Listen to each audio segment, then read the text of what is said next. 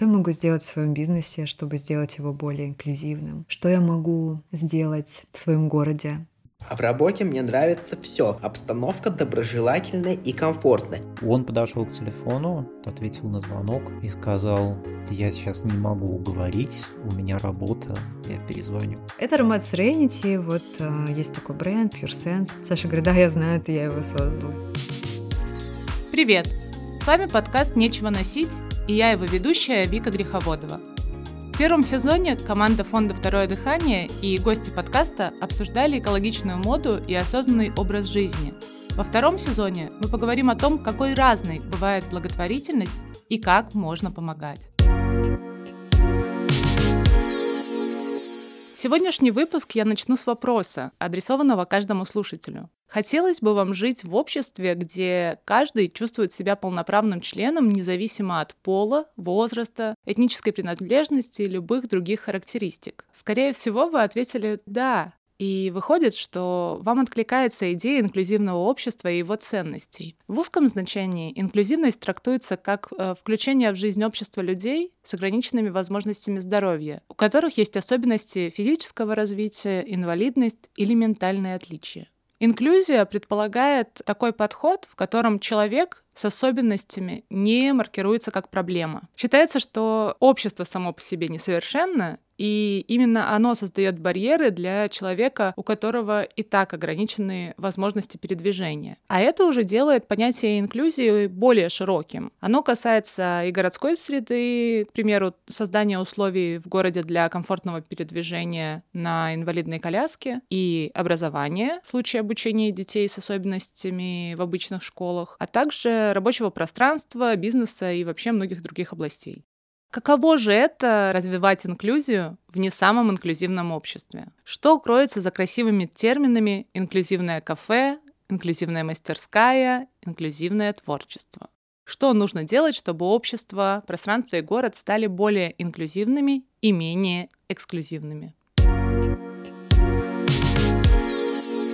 Ответить на эти вопросы и раскрыть тему инклюзии изнутри нам сегодня помогут куратор программы «Сопровождаемое трудоустройство» Антон тут рядом, Дина Шалгуева, социальный педагог первого инклюзивного кафе в Санкт-Петербурге «Огурцы» Дмитрий Калядов, основательница инклюзивного парфюмерного проекта Pure Sense Екатерина Зинченко, а также мы возьмем комментарий у Ивана, подопечного фонда «Антон тут рядом». Иван занимает должность помощника специалиста по анализу данных.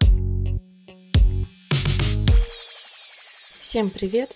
Меня зовут Дина Шалгуева. Я работаю в фонде «Антон тут рядом». Я куратор программы «Сопровождаемое трудоустройство». Программа по сопровождаемому трудоустройству, как следует название, занимается поиском работы для аутичных клиентов. Я ищу лояльных работодателей, помогаю аутичным людям написать резюме, пройти собеседование, найти работу, которая подходит их квалификации. Помогаю на рабочем месте, например, адаптировать задачи или составить правильный график работы.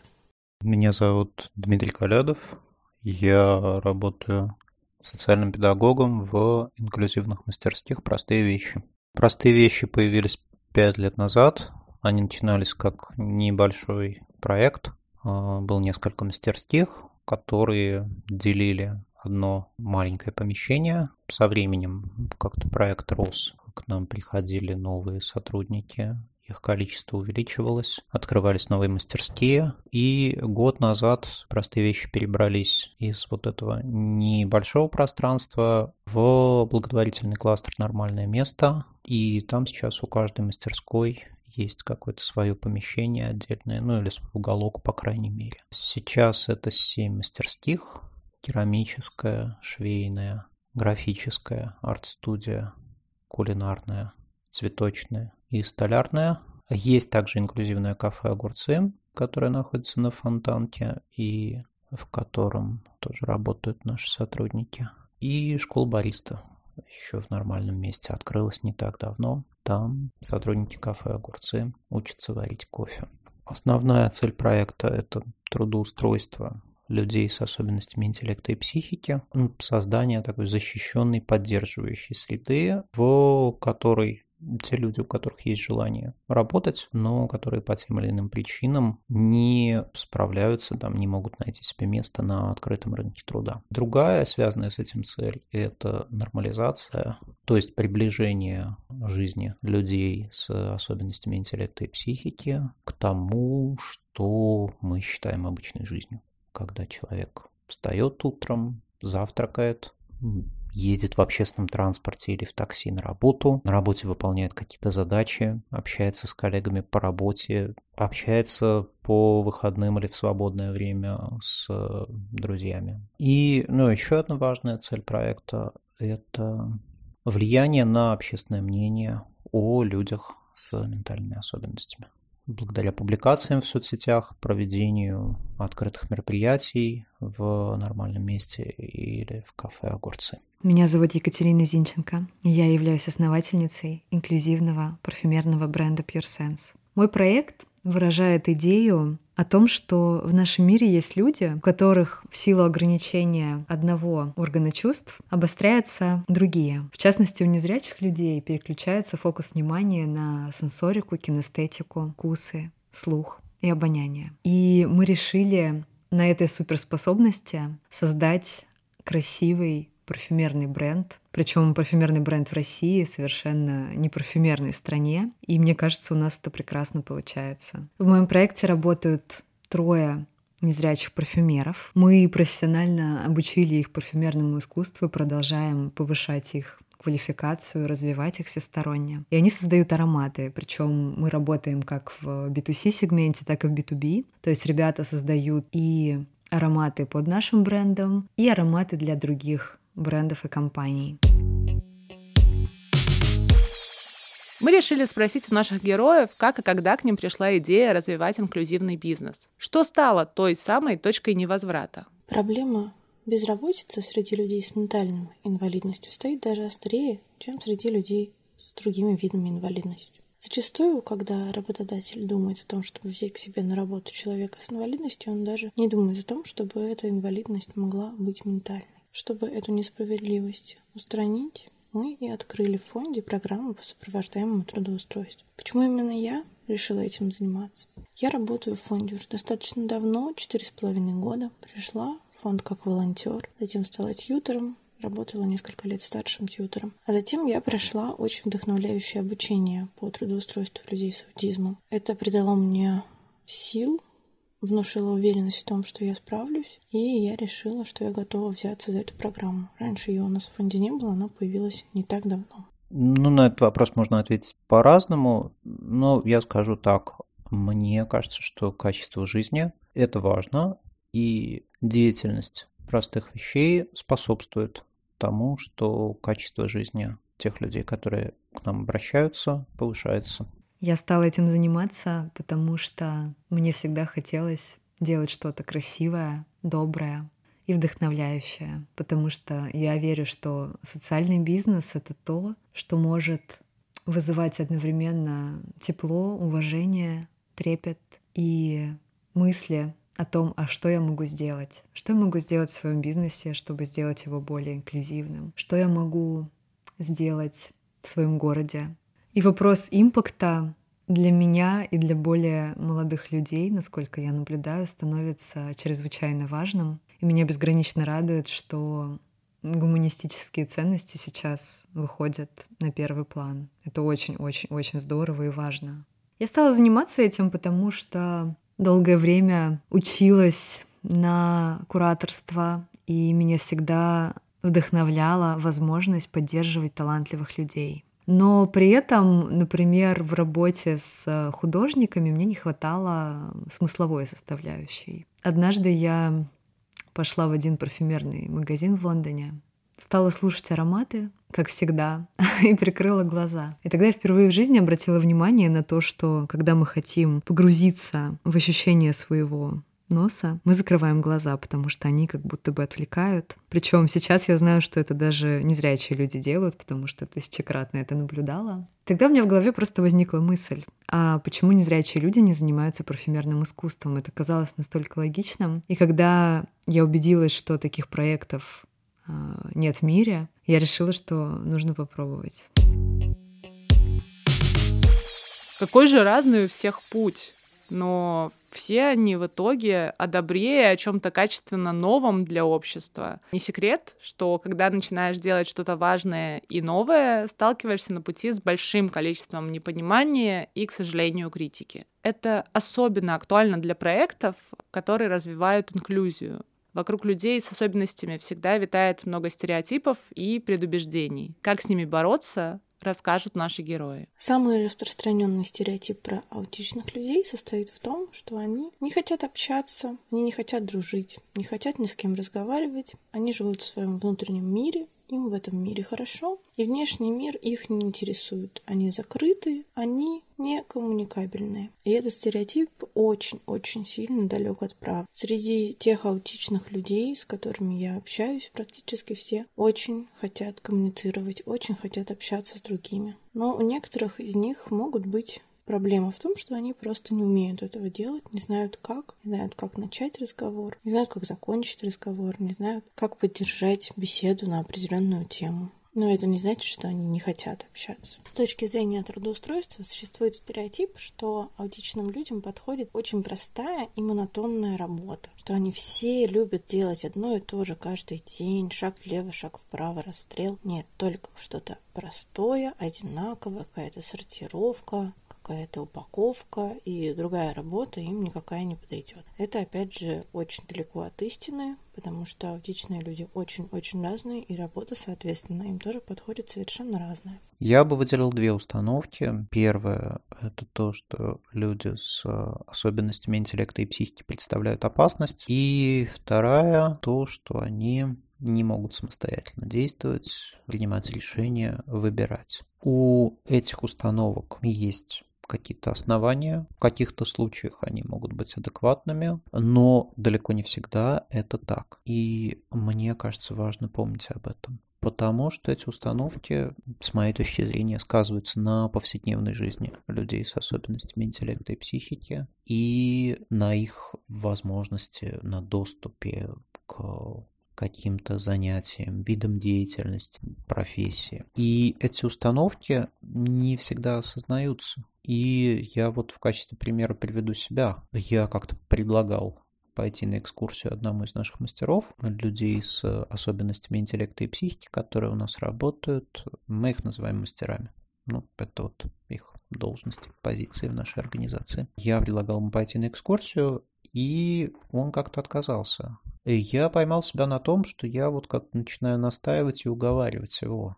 И что мне как будто бы кажется, что, ну вот он, возможно, боится там сталкиваться с чем-то новым, а, вот, а я как будто лучше знаю, что это для него будет полезный, интересный, хороший опыт.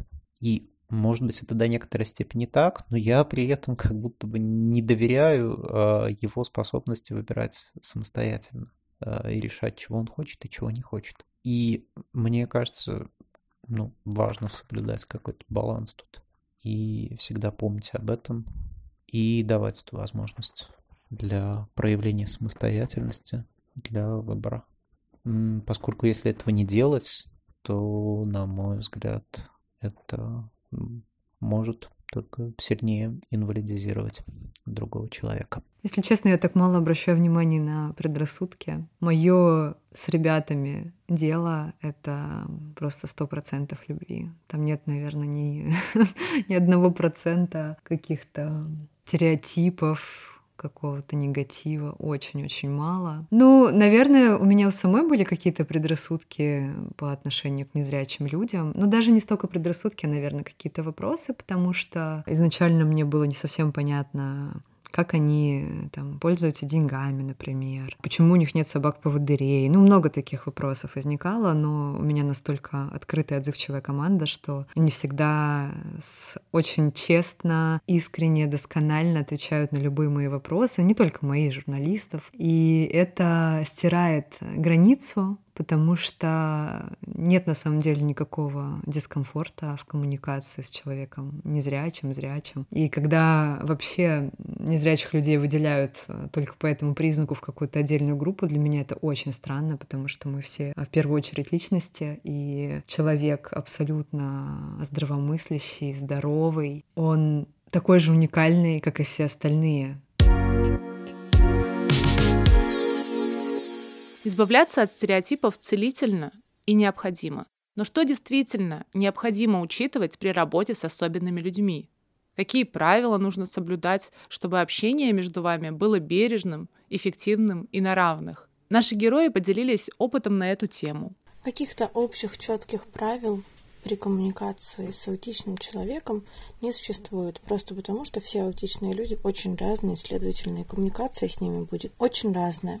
Но есть какие-то общие моменты, да. Например, для того, чтобы понять, как человек предпочитает о себе говорить, аутист, аутичный человек или человек с аутизмом, можно просто его спросить. Это очень простое правило, которому мы все придерживаемся. Давайте чуть больше времени на ответ или говорить чуть медленнее. Когда я пришла в фонд, я говорила очень-очень много, очень-очень быстро. И эти четыре с половиной года очень сильно изменили мою речь в плане скорости.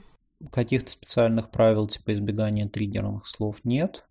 Есть мастера с какими-то индивидуальными особенностями, которые мы стараемся учитывать. А, ну, кому-то бывает сложно, если слишком много внимания, кому-то нужно повторить несколько раз, там, с кем-то говорить медленно, кого-то нужно предупредить о каких-то изменениях, которые будут в этот день. А, для этого человека это может быть важно. Ну, то есть, повторюсь, есть индивидуальные особенности, которые ну, мы вообще не стараемся учитывать. И есть, ну, наверное, такие общие правила, типа не кричать, не проявлять агрессию, какие-то формы насилия, там, не знаю, звать друг друга по имени, а не трогать руками, не обнимать другого человека без разрешения. Ну, и эти правила, да, они как будто бы касаются, ну, какого-то сосуществования в общем пространстве и соблюдения личных границ других людей и собственных. И с этим у кого-то из наших мастеров бывают сложности, мне кажется, что вот помимо прочего, вот эта работа, да, взаимодействие с другими людьми, общение с ними, это как раз очень хороший опыт, который позволяет узнать об этих, об этих границах других людей, как-то столкнуться с этим, а, научиться, может быть, чему-то новому. Если честно, у нас совершенно нет запретных слов. Более того, мои ребята постоянно используют слова, связанные со зрением. Ну, там, я вижу, когда они понимают, например, что спереди дверь, они говорят, я вижу. Или если они идут, например, по ступенькам и тростью нащупали, да, что там пуск вниз, они говорят, я вижу. Или увидимся, посмотрим. То есть совершенно никто таких слов не избегает. Наверное, больше у журналистов возникает такой дискомфорт, но бывают ситуации, ой, а что если я скажу, увидимся, посмотрим, вдруг это их расстроит, обидит, ранит их чувства. Но поверьте, человек, который много лет живет а, без зрения, для него это настолько норма, что а, он скорее сам даже будет э, шутить над слепотой. И это меня очень радует, потому что чувство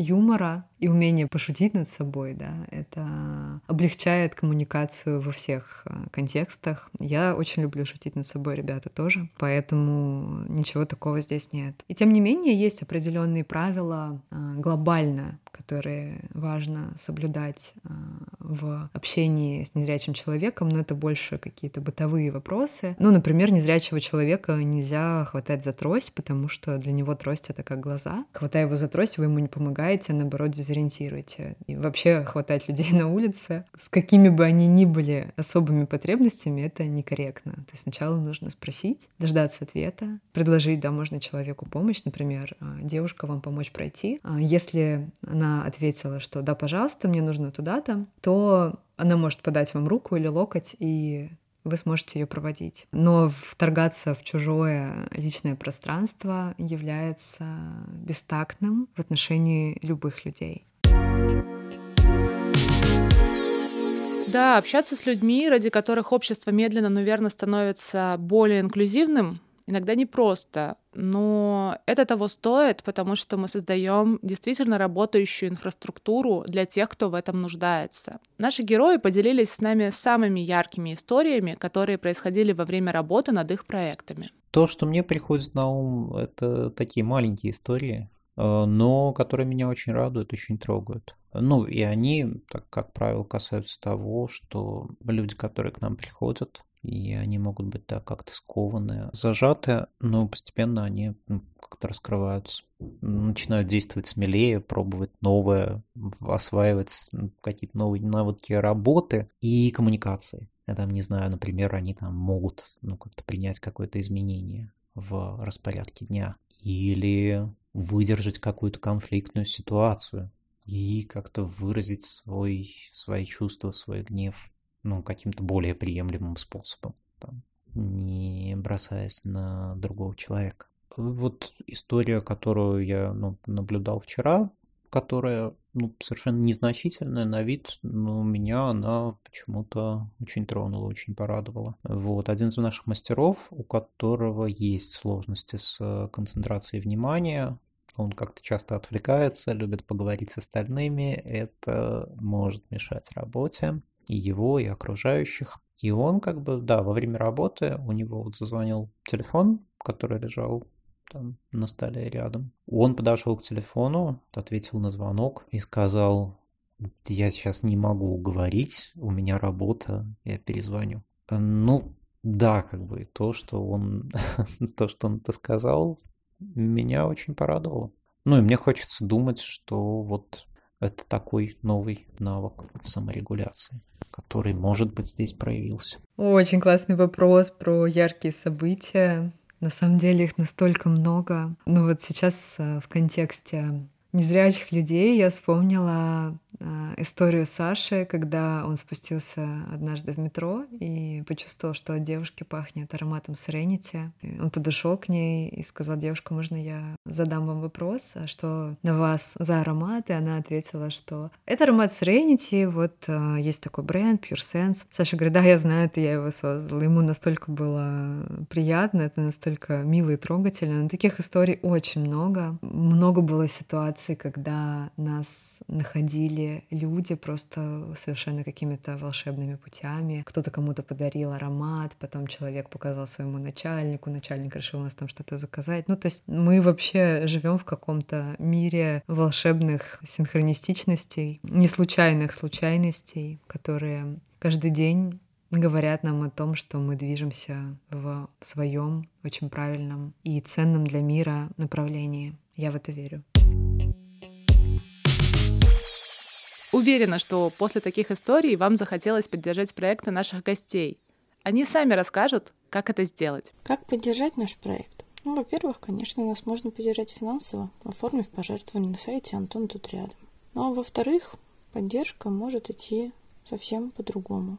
Вы можете рассказывать, например, своим коллегам или своему начальнику о том, что вы бы хотели, чтобы у вас в отделе работал аутичный человек – Можете рассказывать своим друзьям, у которых есть бизнес, что они могут взять к себе аутичного человека, и что для этого можно обратиться в фонд «Антон тут рядом». Вам там помог, вам там все расскажут. Вас не бросят одного, вас будут сопровождать на этом не очень сложном, но все-таки не максимально простом пути от начала и до конца. И всех все получится. Есть разные формы поддержки. Это могут быть пожертвования, пожертвования на сайте, там есть платежная страница. Они могут быть разовыми, могут быть регулярными. Если стоит такой выбор, да, как бы если есть вот сомнения и оба варианта приемлемы, да, разовые и регулярные, то, ну, регулярная э, как будто бы предпочтительнее. Да, это может быть там совсем какая-то небольшая сумма. Но вот регулярные пожертвования это то, что делает жизнь некоммерческих организаций более стабильной и предсказуемой. Можно покупать продукцию,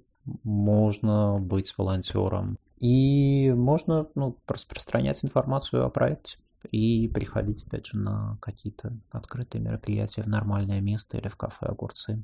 И это тоже для нас очень важно.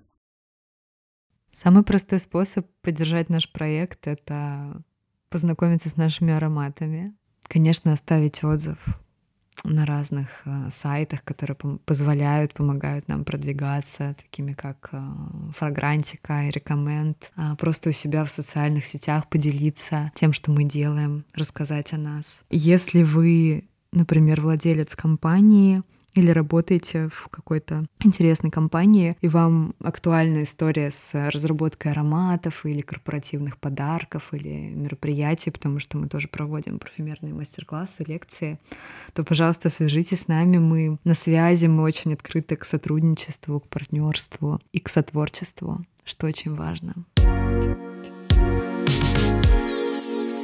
А если среди ваших друзей, знакомых или родственников есть люди с ограниченными возможностями здоровья, вам, вероятно, интересно узнать, какие именно варианты трудоустройства есть для таких людей в проектах наших героев. Записывайте. В рамках моего проекта мы занимаемся трудоустройством на открытый рынок труда. В нашем фонде также существуют защищенные мастерские, но места в них очень редко освобождаются, поэтому в основном я занимаюсь поиском вакансий где-то в других компаниях, не в нашем фонде. Человек приходит ко мне с определенными запросами, у него есть какие-то ожидания о работе. Мы с ним проговариваем, какие есть возможности, какие вакансии мне искать, что обязательно должно присутствовать в его работе, а что обязательно не должно быть на этом рабочем месте. Хочет ли человек работать из дома, или он хочет работать в коллективе. Насколько большим может быть коллектив, в котором он готов работать? Может ли это быть open space, или человеку обязательно нужен свой индивидуальный кабинет. Сколько часов в день, сколько часов в неделю готов человек работать. И дальше, в соответствии с его запросами, я занимаюсь поиском вакансий. Этот поиск происходит как и среди партнеров фонда, которые уже знают про нас, знают, чем мы занимаемся, знают, что такое аутизм, так и просто на открытом рынке труда, так же, как и любые другие люди ищут себе работу. Сейчас процедура выглядит так. На сайте простых вещей в разделе, посвященном трудоустройству, есть ссылка на электронную анкету. Те, кто хотел бы у нас работать, э, это сами люди с особенностями интеллекта и психики, либо их родственники, э, могут заполнить эту анкету. В ней есть вопрос про то, ну, какие мастерские были бы интересны соискателю. Эти анкеты попадают к нам, хранятся у нас в базе данных.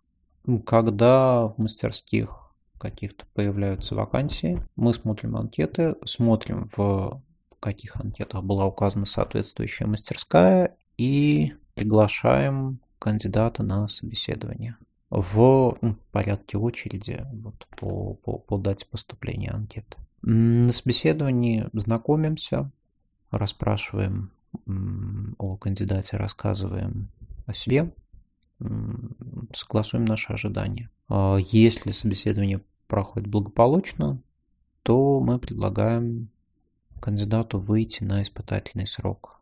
Сейчас он длится три месяца, эти три месяца не оплачиваются. Мы предлагаем работать в мастерских минимум два полных дня. Соответственно, кто-то работает два дня, кто-то работает больше, от двух до пяти дней, это пятидневка.